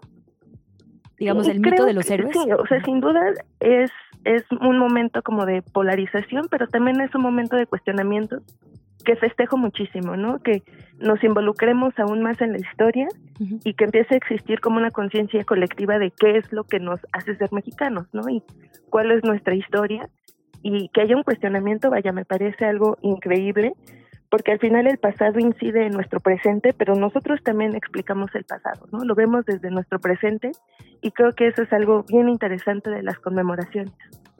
Y en ese sentido, Alejandra, me quedo pensando en estas dos corrientes, digamos, por un lado, los especialistas, los historiadores revisando la propia historia para ver qué hemos contado mal y por otro lado también la ciudadanía apropiándose de estas historias clásicas y quizás confrontando en ideas a nuestros héroes, nuestras heroínas de toda la vida, ¿no? Poniendo en tela de juicio aquello que en algún momento, eh, digamos, aceptamos sin más. Eh, ¿Crees que esto podría enriquecer cómo se cuenta la historia? ¿Ves algún riesgo? ¿Ves, eh, ves cosas positivas? No, yo creo que es completamente positivo que haya como estas dos, justo como lo mencionas, estas dos corrientes, ¿no? Los que lo ven como estas conmemoraciones que vamos a tener el día de hoy, como una fecha solemne y llena de orgullo, y por otro lado esta oportunidad que existe para la diversión, para el disfrute, para la catarsis, porque creo que al final cuando celebramos estas fiestas de independencia, todos colaboramos para la construcción de una memoria histórica. Y, en este sentido también una memoria colectiva, ¿no? Entonces, al final nos da significados diferentes hacemos ritos diferentes, hay una repetición, entonces creo que es en muchos sentidos imposible hablar, por ejemplo, del grito sin pensar en todas las emociones, en todos los sentimientos, en todas las imágenes, recuerdos, experiencias que nosotros como individuos particulares construimos en torno a lo que significa ser mexicano.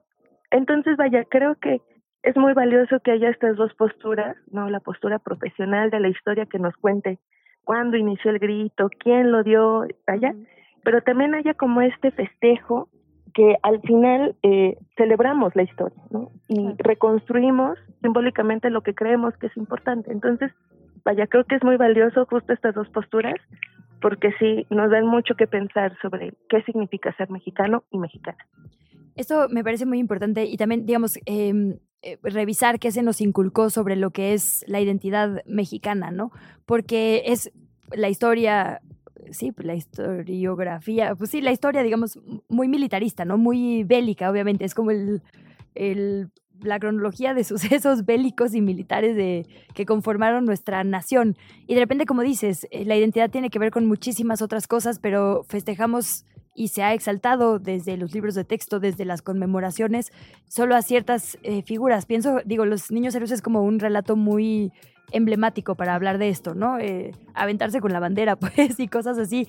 Eh, ya no sé si vale la pena discutir si pasó o no pasó, pues, pero sí, ¿por qué se nos inculcó? Y si crees que eso todavía está vigente, ¿todavía ves un esfuerzo de inculcarnos estos valores como patrioteristas? Creo que eh, en algunos sectores de la educación primaria sí, ¿no? Está todavía como muy arraigado la idea de estos mitos, de estas leyendas, porque al final como en muchos sentidos intentan como enseñarnos algo, ¿no? O sea, como ideas de redención, de abnegación, de sacrificio justo, ¿no? Como los niños héroes que se aventaron por, por el país, por la nación, por una invasión, pero creo que en la actualidad eh, sí hay un cuestionamiento porque al final nuestros valores han cambiado, ¿no? Nuestras ideas sobre, sobre ser mexicanos a lo mejor giran en otros sentidos, ¿no? La empatía hacia los otros, nuestro sentido de, eh, de valores, la inclusión como de las mujeres, ¿no? En las esferas políticas, que también no nos habla que necesariamente tenemos que ser eh, sacrificados para ser eh, en muchos sentidos héroes, ¿no? Y también esta idea también nos habla como de estos héroes anónimos, de los héroes cotidianos, de los héroes que tenemos el día de hoy. Entonces sí, creo que el, el nacionalismo como tal, hay una narrativa de la construcción del Estado-Nación que nos ponen a estos héroes, ¿no? Como tenemos que ser así, ¿no? Y tenemos que sacrificarnos de esta manera y tenemos que tener ciertas cualidades, pero creo que mientras vamos creciendo, y con el paso de nuestra experiencia y de nuestra propia vida nos vamos dando cuenta que hay muchísimas otras cualidades que nos pueden hacer ser héroes y nos pueden y hay figuras sanadoras no sé ahorita rápido me viene a la mente estas mujeres en Veracruz que ayudan a los migrantes también podrían ser héroes cotidianos no entonces mm. creo que en muchos sentidos los eh, estos héroes nos sirven como como sujetos para explicarnos los procesos históricos pero creo que eh, lo importante es no quedarnos ahí, salir de esta idea como esta historia oficial y en muchos sentidos cuestionarnos qué podemos ser y qué podemos nosotros ejercer en la cotidianidad para ser mejores ciudadanos, para ser mejores personas. Qué interesante esto que dices, Alejandra, porque finalmente la historia no solo se cuenta en lo que enuncia, sino en lo que deja de enunciar, ¿no? Y pienso en las heroínas particularmente que, que sistemáticamente han quedado relegadas de alguna manera de nuestra narrativa histórica. Eh, ¿Qué figuras digamos, te, te, lo pregunto así a bote pronto, pero ¿qué figuras crees que han quedado invisibilizadas en la narrativa de la historia mexicana? Híjole, yo creo que eh, en primer lugar pues están las mujeres, ¿no? Como tal, no solamente las mujeres que participaron en la independencia, sino también muchas que han participado en otros procesos históricos, ¿no? La revolución es uno de ellos.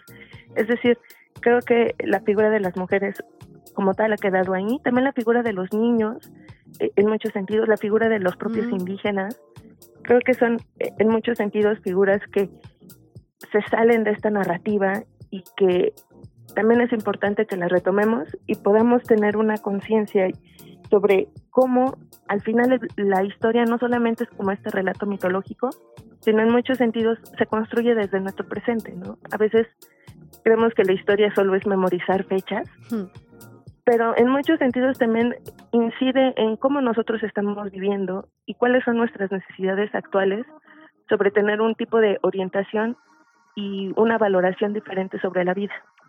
Alejandra, pues qué fortuna para tus alumnas y tus alumnos. De verdad, qué, qué, bonita forma eh, pedagógica tienes. Yo me quedo con esto. Sí, somos, digamos, eh, la explicación de estos momentos que ahora podemos o se han calificado como heroicos, pero somos también las hazañas cotidianas, las que verdaderamente nos forman como comunidades. Y te agradezco muchísimo que lo pongas sobre la mesa. Nos encanta escucharte. Así que muchas gracias y ojalá te veamos más seguido por acá. Espero que sí. Muchísimas gracias por la invitación, este, Luisa y Luciana. Entonces, pues, muchísimas gracias. gracias a ti, Alejandra Hernández Vidal, licenciada y maestranda en Historia por la UNAM. La entrevista. ¿Ya estás grabando? 8 de la mañana, 29 minutos. Gracias por continuar con nosotras en ¿Qué Chilangos pasa? Momento de relajarnos, Luisa Cantú ya le entramos a los temas duros de esta mañana. Así que... Viendo las películas que hay para este fin de semana, no sé si relajarse es la palabra correcta. Ay, deja de deprimirme, Lisa, te lo pido. Por... Digo, qué bueno que tenemos un especialista que nos guiará, pero la verdad es que justo viendo los títulos y las tramas de las películas de las que le vamos a hablar, ay, relajarse. Bueno, pero son dramas con, ironía. Ahora nos contará. Recibimos, por cierto, vamos a presentarlo de una vez. Julio César Durán, él es especialista en cine. Vamos a hablar de la cartelera, de lo que está ocurriendo en los cines de nuestro país. Julio, ¿cómo estás? ¿Qué tal? Buenos días. Muchas gracias por invitarme. bienvenido, bienvenido.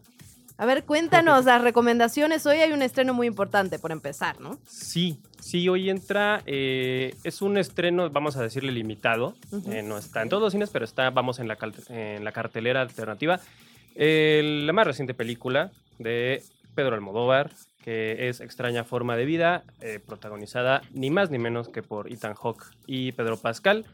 Em, es su segunda película, está interesante porque es su segunda película en inglés, eh, como que se le anuncia mucho así. La, anterior fue esta, esta gran este, película con Tilda Swinton, que era una adaptación de la voz humana de Jean Cocteau. Eh, ahora repite, digamos, una producción internacional con, con, estos personajes y está haciendo una especie de, de, western, no western, ¿no? Tiene temática gay, eh, justo rompe las convenciones a las que estamos acostumbrados en el género y bueno, básicamente va de, de dos eh, antiguos pistoleros o forajidos que después de 25 años se encuentran y vamos a ir descubriendo que tienen que hay algo más además de, negocios y relaciones íntimas este hay mucho más de lo que, de lo, que parece. ¿Y esta va a estar en cines, pero también en, plataformas o no? Estrena eh, simultáneo, sí, en algunos cines del país y va a estar en Movie, en la plataforma Movie. De ah. hecho, ellos son los que pues, la están distribuyendo en, en salas. Ah. Otra película que ha generado eh, mucha expectativa y hablando justo de pues, estilos, digamos, y formas de abordar temas de forma eh, particular o distinta, es esta de El Conde. Justo hemos hablado muchísimo de Chile por los la conmemoración, porque no hay que decir aniversario, ¿no? sino conmemoración de los 50 años del golpe de Estado.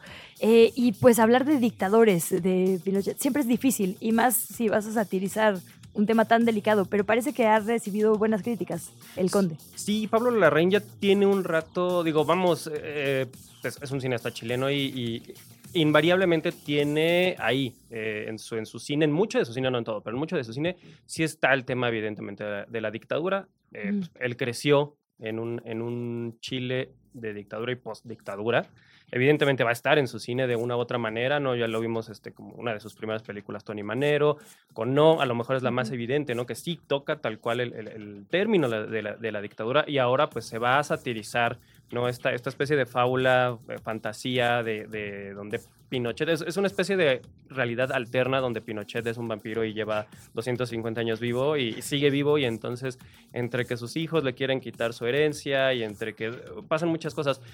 Habrá que ver cómo la toma el público en general. Eh, como dices, es un tema con pinzas, ¿no? Este, sí. claro, hay una sátira, pero también eh, es complejo hablar de alguien tan importante por razones tan horrendas, ¿no? Bueno, que uno pensaría, o creo que digamos en esta mesa hay consenso, pero no así en Chile, ¿no? Eh, digamos, la- el porcentaje de aprobación que tiene hoy entre la población es uno peligrosamente alto. Sí, en los negacionistas en Chile, digamos, Sí. están- superan Por el del 40%. 30, Exacto, pues, sí, sí, sí. sí, sí, sí. Eh, Me hace acordar un poco a Hunters, ¿no? A esta serie que, que habla también de, de Hitler, ¿no? Una de las figuras. Ahí sí creo que hay un poco más consenso, ¿no? Una- Y, y hay más tan distancia sobre todo también, ¿no? ¿Cómo? Y hay más distancia de tiempo Sí. y de... No, entonces un poquito, a lo mejor más fácil, comillas, también sigue siendo con pinzas, ¿no? Entonces... Pero también sí. que lo toman desde Sí, un lado muy como sátiro, con humor, hasta bizarro por momentos, ¿no? Sí, sí, sí. ¿Qué más tenemos en cartelera? ¿Qué más tenemos en la Cineteca? Está con sedes nuevas también, ¿no? Sí, eh, por un lado está Talento Emergente, que es una eh, es un ciclo de óperas primas, bueno, de primeras películas, primeras, segundas, terceras películas, es decir, eso, como su nombre lo indica, Talento Emergente, son 14 películas internacionales y justo ahora que Cineteca Nacional tiene dos sedes, está la sede de siempre en Joco, la nueva sede en el Centro Nacional de las Artes, sí. este, está, está en ambas sedes, pueden ir a ver estas 14 películas. Yo, de momento, la que ya vi y la que ya pude ver es La piel pulpo, es la segunda película de Ana Cristina Barragán, eh, preciosa, impresionante, es una, una coproducción de Ecuador. Híjoles, de verdad es una cosa hermosísima donde vamos a ver una familia, eh, todo de- de- visto desde una, una chavita, este, una familia que vive aislada, lejos como de la parte eh, continental de- del espacio. Nunca dicen bien a bien en dónde están, pero vamos, eh, América Latina. Eh, justo viven en una isla, cosa endogámica, eh, están como esto, aislados de la sociedad y del resto del mundo. Entonces es este encuentro y desencuentro con lo que está más allá del mar. Eh, visto desde, desde la protagonista, que es una, una adolescente, este, pero bueno, una foto, una música, un diseño sonoro increíbles, vale mucho la pena. Es, es la que ya vi, entonces yo le recomendaría que no se la pierdan porque de verdad es, es increíble. Y está en ambas sedes, ¿no? Este... Ah.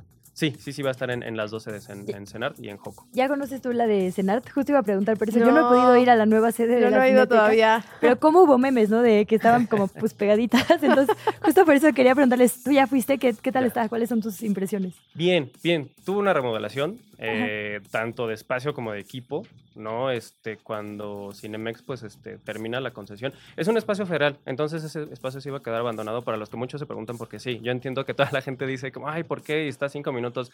Era un espacio que se iba a quedar ahí abandonado, entonces, este, pues, Cultura decide expandir eh, o extender la oferta de Cineteca Nacional. Se remodela, se remodela, este, se dio, se recuperó el equipo, se remodeló el espacio. Son más salas que en Joco, de hecho, son 12 salas. eh, y está bien, está bastante bien. eh, para los que acostumbraban ir a, a ese cine del, del CENART, pues Sí. es, es- es una buena opción. Se extenderá la cartelera y la experiencia de Cineteca Nacional. eh, justo ahora está este ciclo que es muy importante. Y ahorita hay mucho cine mexicano, eh, tanto contemporáneo como clásico, entonces vayan, vale mucho la pena. Las películas que no pudieron ver cuando estuvieron en cartelera, Ujú. seguramente ahorita se las van a encontrar. Eh, y clásicos, ahorita está este Veneno para las Hadas. Mm. Si se perdieron el secreto del Dr. Greenberg, está también ahí. Eh, digo, hay muchísimas cosas. Hay una película muy bonita de Coreda que se llama Broker, eh, la, la más reciente de, de Hirokazu Koreda, ganador de la Palma de Oro, ganador de múltiples premios, este eh, director japonés internacional. También muy bonita. Si les gusta el cine familiar, además es de autor, pero es familiar, entonces pueden ir todos a verla. Es una cosa bien padre de las cinetecas, justo esto que dices, digamos, de la experiencia distinta de ir al cine. La verdad es que sí, digamos, un meme de la cineteca anterior, la de siempre, es que había mucha gente siempre acostada en el pasto. bueno, en el Senat hay muchísimo Hay pasto para muchísimo, acostarse y convivir ahí. hay, bueno, librerías de fondo de cultura, comida distinta, ¿no? Entonces, la verdad es que, como dices, si vamos a la cartelera familiar, vale la pena hacerlo justo así porque son espacios amigables. Exacto. ¿Hay algo de cine infantil, por ejemplo, que nos recomiendes para el fin de semana? Eh, me parece que sigue en cartelera La Mansión Embrujada. Es una, una película que está distribuyendo Disney, eh, por ahí eh, con Danny DeVito. eh, Y también están las matines de Cineteca Nacional. Por Ah, si se quieren ir a Coyoacán o si se quieren ir a Churubusco, pues ahí está. Y, y va a estar también en la cineteca estas que nos contabas, el Conde y las de. Almodóvar. Sí, Almodóvar repite en las dos sedes. Almodóvar este, está en, en Joco y en Senart. Y hasta donde entiendo, el Conde solo está en Joco. Y en la- plataformas, ¿correcto? Y, ah, claro, en Netflix está el Conde. Si no pueden salir eh, o por cualquier cosa, la pueden ver en Netflix. Siempre, para mí, la experiencia, la mejor experiencia es en sala de cine. Me encanta ver cine en mi casa, pero digo, si uno tiene el chance y lo puede ver en pantalla grande, pues qué mejor. Y además apoyar estos espacios, insistir Sí. un poquito Claro. en esto, ¿no? De culturales de, de nuestro país. ¿Y cómo va de gente esta nueva, esta nueva sede? ¿Ha tenido afluencia? ¿Ha tenido visitas? Mucha gente. eh, los días que yo he ido y sobre todo creo que la expectativa era justo ver cómo reaccionaba el público Ujú. y también con el detalle, me parece un detalle interesante, un plus, que todo este primer mes que tuvo la Cineteca de las Artes, es decir, del 15 de agosto que se, que se inauguró hasta, vamos, hasta hoy, que 15 de septiembre, este, la cartelera era puro cine, cine mexicano. Lo interesante es que sí, yo vi mucha gente, es más, había personas que estaban afuera con cinco boletos de, ah, es que ya tengo para toda la semana, ¿no? Ay, y justo era esto, era ver películas Sí. que a lo mejor o no habías visto, se te ha venido de cartelera o este, pues nunca las habías visto, eh, visto en sala de cine, ¿no? Por ejemplo, justo yo me quiero ir a ver Veneno para las Hadas porque la vi toda la vida en la tele y la quiero ver en, Claro, en una claro. sala de cine, ¿no? Entonces, este, pero le ha ido muy bien, creo que, creo que va muy bien. No, nunca había pensado en eso, claro, la, la experiencia de ver ah, una historia que ya conoces, pero en pantalla grande y con audio profesional, que es otro Exacto. tema, ¿no? Por eso el Sí. padrino cada dos por tres está en, en los cines, Sí, ¿no? sí, y sí, uno va ahí a verla, claro. Sí, sí, sí, sí. Pues buenísimo, ahí está la cartelera. Creo que vale mucho la pena cuando hablamos de cine a- hablar, digamos, de cartelera y de sedes, porque las sedes son parte de la experiencia cultural de este país. Entonces, muy bonito haberlo Y abordado la, así. y la comunidad, ¿no? El sentido de comunidad de ir a una sala de cine, ¿no? Ahí Creo hay que recomendar importante. también, por ejemplo, en bueno, Cineteca 1, vamos a decirle así ahora, Cineteca original, eh, por ejemplo, estas proyecciones también al aire libre, ¿no? Que son Así toda es. una experiencia distinta. Sí. Y en sí, el sí. CENART hay decir, pues eh, estos espacios hay conciertos gratuitos, es decir, si uno puede aprovechar y darse la vuelta, Es la oferta es increíble, ha Sí, sido, sí, sí. Sí, e integral, ¿no? Tienes danza, tienes música, te- digo, te puedes estar todo el día ahí, entonces puedes Sí, ver sí. una peli, luego te vas a una obra de teatro, luego te Ujú, echas un helado, digo, sí. En ambas hay Experiencia metro completa, cerquita, entonces exacto. como que no hay excusa. Ay, sí. Sí, sí, sí, sí. Bueno, si nos tuvieras que dar un, un, dos, tres, o sea, como un top de cómo invertirías tú tu fin de semana, ¿qué harías? Ah, caray, ok. Pero mañana eh, estará abierto, mañana no. Sí, sí, ¿está mañana, mañana horarios normales. buena pregunta. Ah. Sí, sí, sí. Sí, ah, bueno, una, una particularidad. Yo estaba segura que no. Sí, no, Qué una bueno. particularidad que tiene Cineteca, que ha tenido esto por muchos años, es que abre de lunes a domingo, cierra tres veces al año nada más. Entonces, este, sí, mañana pues, eh, yo me iría, me iría este tempranito a lo mejor a ver matiné Ujú. en Joco y luego me iría este, justo a echarme al pasto a, a cenar y este, pues justo, si pueden ver la de Almodóvar, además es, es un mediometraje, dura 31 minutos, Ah, cortita, accesible eh, y, e intensa también. Me Bueno. imagino eh, una media hora bien invertida, entonces. Exacto, sí, sí, sí. Sí, no, y aparte de uno de los maestros del cine internacional, Ujú. digo, y este, increíble. Ay, Julio, muchísimas gracias. Tenemos cartelera, tenemos planes, tenemos ya las películas que queremos ver. Muchísimas gracias por estar esta mañana con nosotras. Gracias, pues cuando quieran, aquí ando. Que se repita pronto. Te invitamos a seguir la conversación en redes sociales. Nos encuentras en TikTok, Instagram y Facebook como arroba que chilangos pasa. Y en Twitter desde la cuenta de Chilango, arroba chilango.com.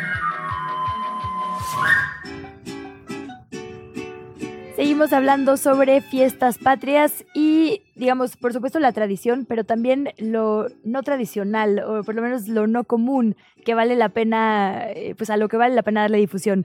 Arlene Pimentel nos va a contar desde la redacción de chilango.com sobre una entrevista, bueno, de Más Chilango, perdón, ahora, es, eh, es otro medio también, digamos, de casa. Nos va a contar sobre una entrevista a mariachis mexicanas. Bienvenida, Arlene, y gracias. Muy buenos días.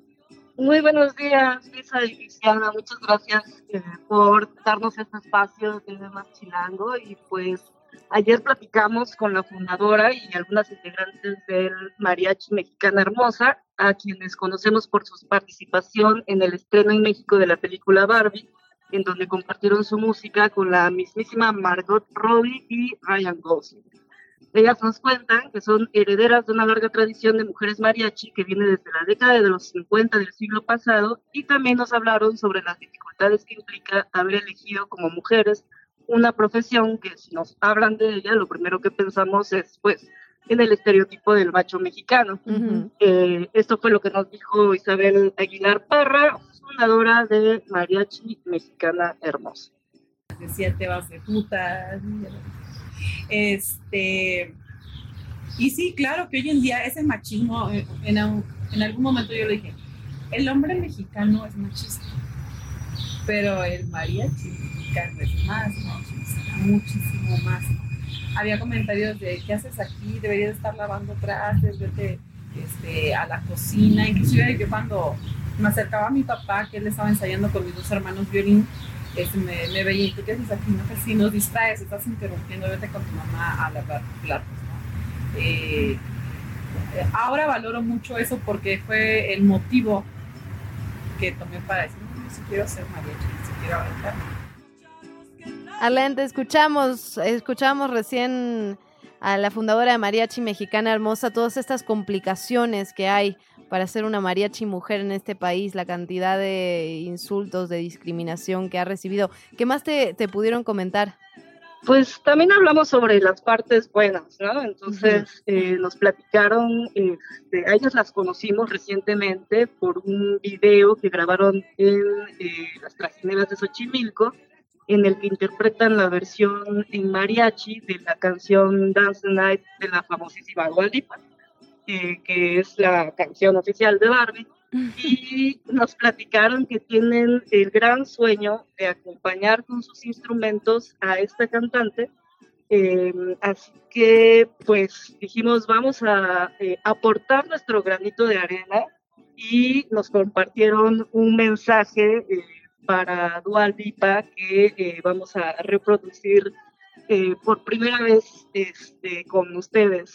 Ay, qué emoción, a ver. Mencionar. A ver, díganlo, díganlo. cadena de oración. Dua Lipa. Estamos haciendo cadena de oración para que nos escuches y para que vengas aquí a México y puedas cantar este tema que eh, le hicimos versión mariachi, versión mexicana hermosa y que representa a todas las mexicanas que, que queremos este, cantar esta canción para ti. Ojalá te guste y, y un día estés aquí con nosotros. Así, te prestamos el traje. Pues cadena de oración, nos sumamos, hay que hacer un hashtag, cerramos una calle, ¿cómo le hacemos? Porque además, oye, qué bonito. Hay que, hay que unirnos a esto, sí, dime. Sí, no, ahora que decía, más chilanga que nunca. Sí, bueno, además le gusta la ciudad, también anduvo paseando por acá y subiendo las fotos de nuestros rincones hipsters a, a la, al Instagram. Claro, sí, yo creo que sí se avienta, pero esperemos Sí. que llegue el mensaje hasta ella. Oye, con que vea los trajes, qué hermosura de estas, estos trajes color rosa, además, ¿no? Bueno, hay unos color beige con rojo, otros rosa, supongo que esos fueron los de la premier de Barbie. Sí, eh, en realidad su traje oficial es color rosa, el de mexicana hermosa, ¿no? Ajá. Este, y además yo creo que eso influyó mucho en que cuando buscaron este, pues a un mariachi que tocara en la premier, pues obviamente tenían que ser mujeres y creo que ellas se dieron, ¿no? Además son fantásticas músicas, este, todas estudian eh, o, o estudiaron en la escuela de mariachi que está en Garibaldi, eh, algunas de ellas eh, vienen de generaciones y generaciones de mariachi, o sea que el papá, que el abuelo, este, y algunas pues en realidad eh, decidieron comenzar en el camino de la música eh, pues por amor a las tradiciones mexicanas, ¿no? Oye, estoy viendo unas fotos con Vivir Quintana, con, o sea, varias colaboraciones eh, justo muy, muy ad hoc con el proyecto. Claro, por supuesto. Y de hecho justo eh, fue interesante porque ellas nos platicaban, eh, ellas fueron las que metieron el tema de, bueno, eh, ha sido muy difícil eh, ser mujer en un mundo de mariachi en el que pues el estereotipo es el hombre, ¿no? Entonces no estamos acostumbrados a, a ver a las mujeres mariachi, digamos, como en grupo, imaginárnoslas así. Y pues obviamente también hay temas que nos platicaban que a menudo les ofrecen un pago menor porque se asume que son eh, pues mujeres, o sea, a veces el único argumento que les han dado es son mujeres y por eso deben este, cobrar menos o se piensa que son malas o que los hombres solo por el hecho de ser hombres pues son mejores tocando los instrumentos, ¿no? Entonces hay muchas cosas que, que se viven y sin embargo ellas este, pues súper aguerridas, este, con toda eh, con todo el amor y con toda la calidad de su trabajo saliendo adelante, ¿no? Pues Arlen, te agradecemos muchísimo esta, esta nota, este contenido exclusivo además para Sí. qué chilangos Sí. pasa. Muchísimas Cadena de gracias. oración. ¿Qué- ¿Cómo le hacemos? Sí. Hashtag Dualipa canta con Yo- nuestra. ¿qué Hay que, hay que pensar hashtag. chilangos vienes, Sí. Dua Lipa. Bien hecho.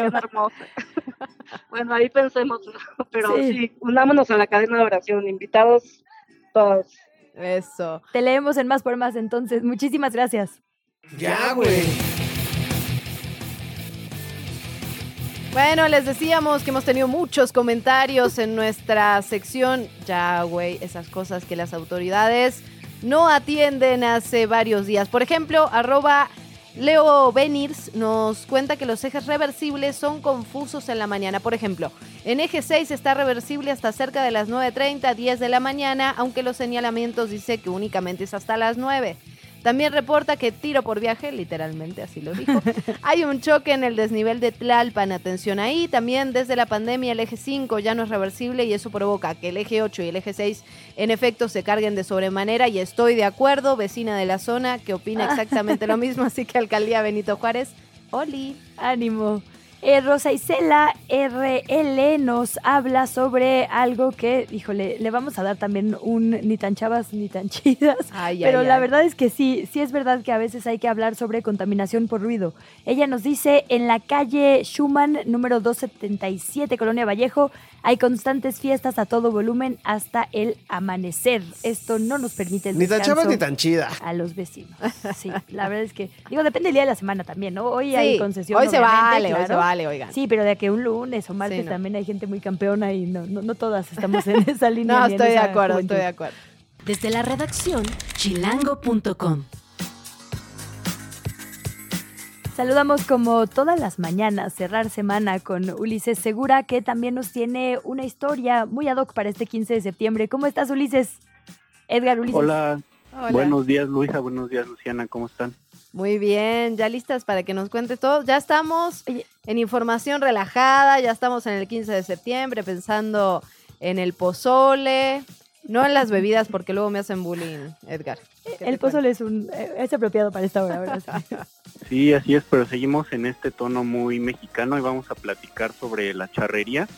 La charrería que además de ser el deporte nacional, pues está considerada como patrimonio cultural inmaterial de la humanidad, porque más allá de esto que es propiamente el deporte, pues forma parte de nuestra cultura, de nuestra identidad y de nuestra historia, ¿no? Muy en este sentido que platicaban ustedes hace rato con la historiadora, ¿no? De cómo eh, pues también el deporte se ha, se ha utilizado así como la historia Mm. como parte de nuestra de nuestra identidad nacional no Eh, y teníamos un dato muy muy interesante eh, eh, hicimos una entrevista con el doctor eh, Arturo Ruiz presidente de la asociación de charrería de la UNAM eh, en este sentido de conocer cómo se encuentra la charrería actualmente en, México eh, si está ganando o está perdiendo popularidad y él nos comentaba que la charrería se encuentra para él en, su momento de mayor auge en, México.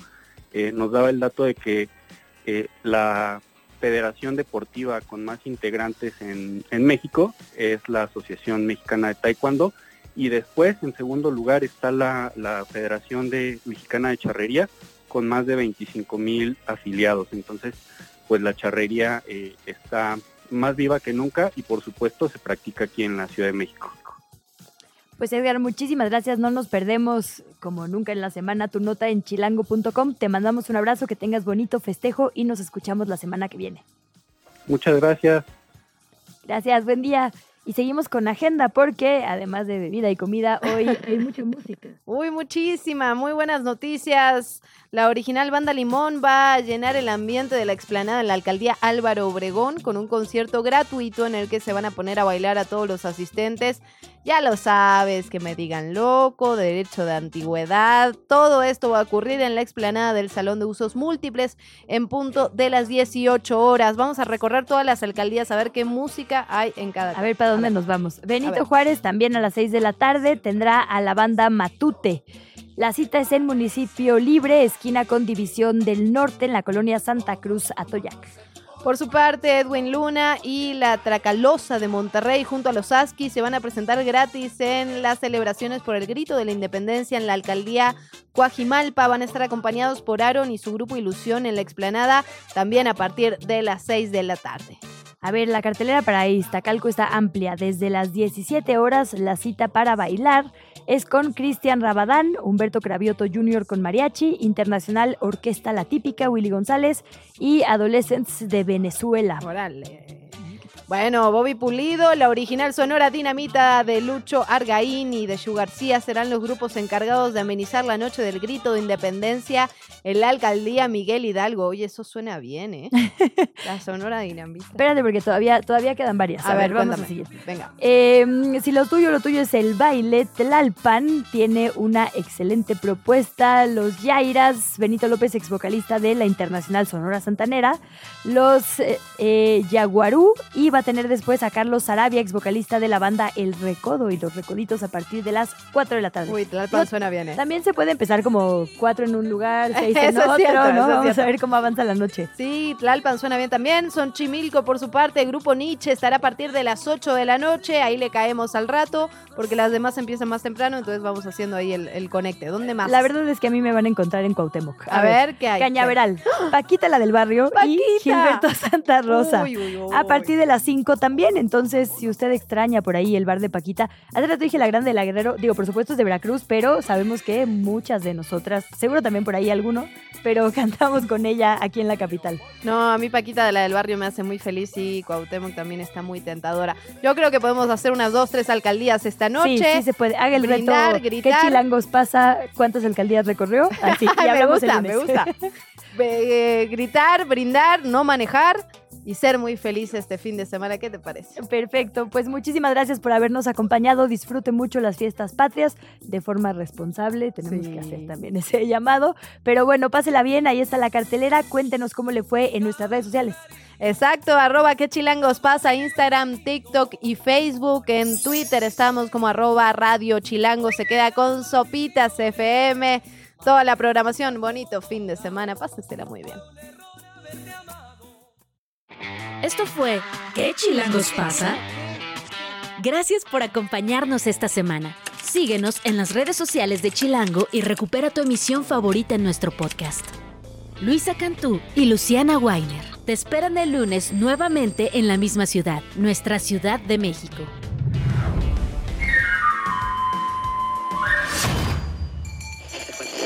Radio Chilango, la radio que... Viene, viene, ¿eh?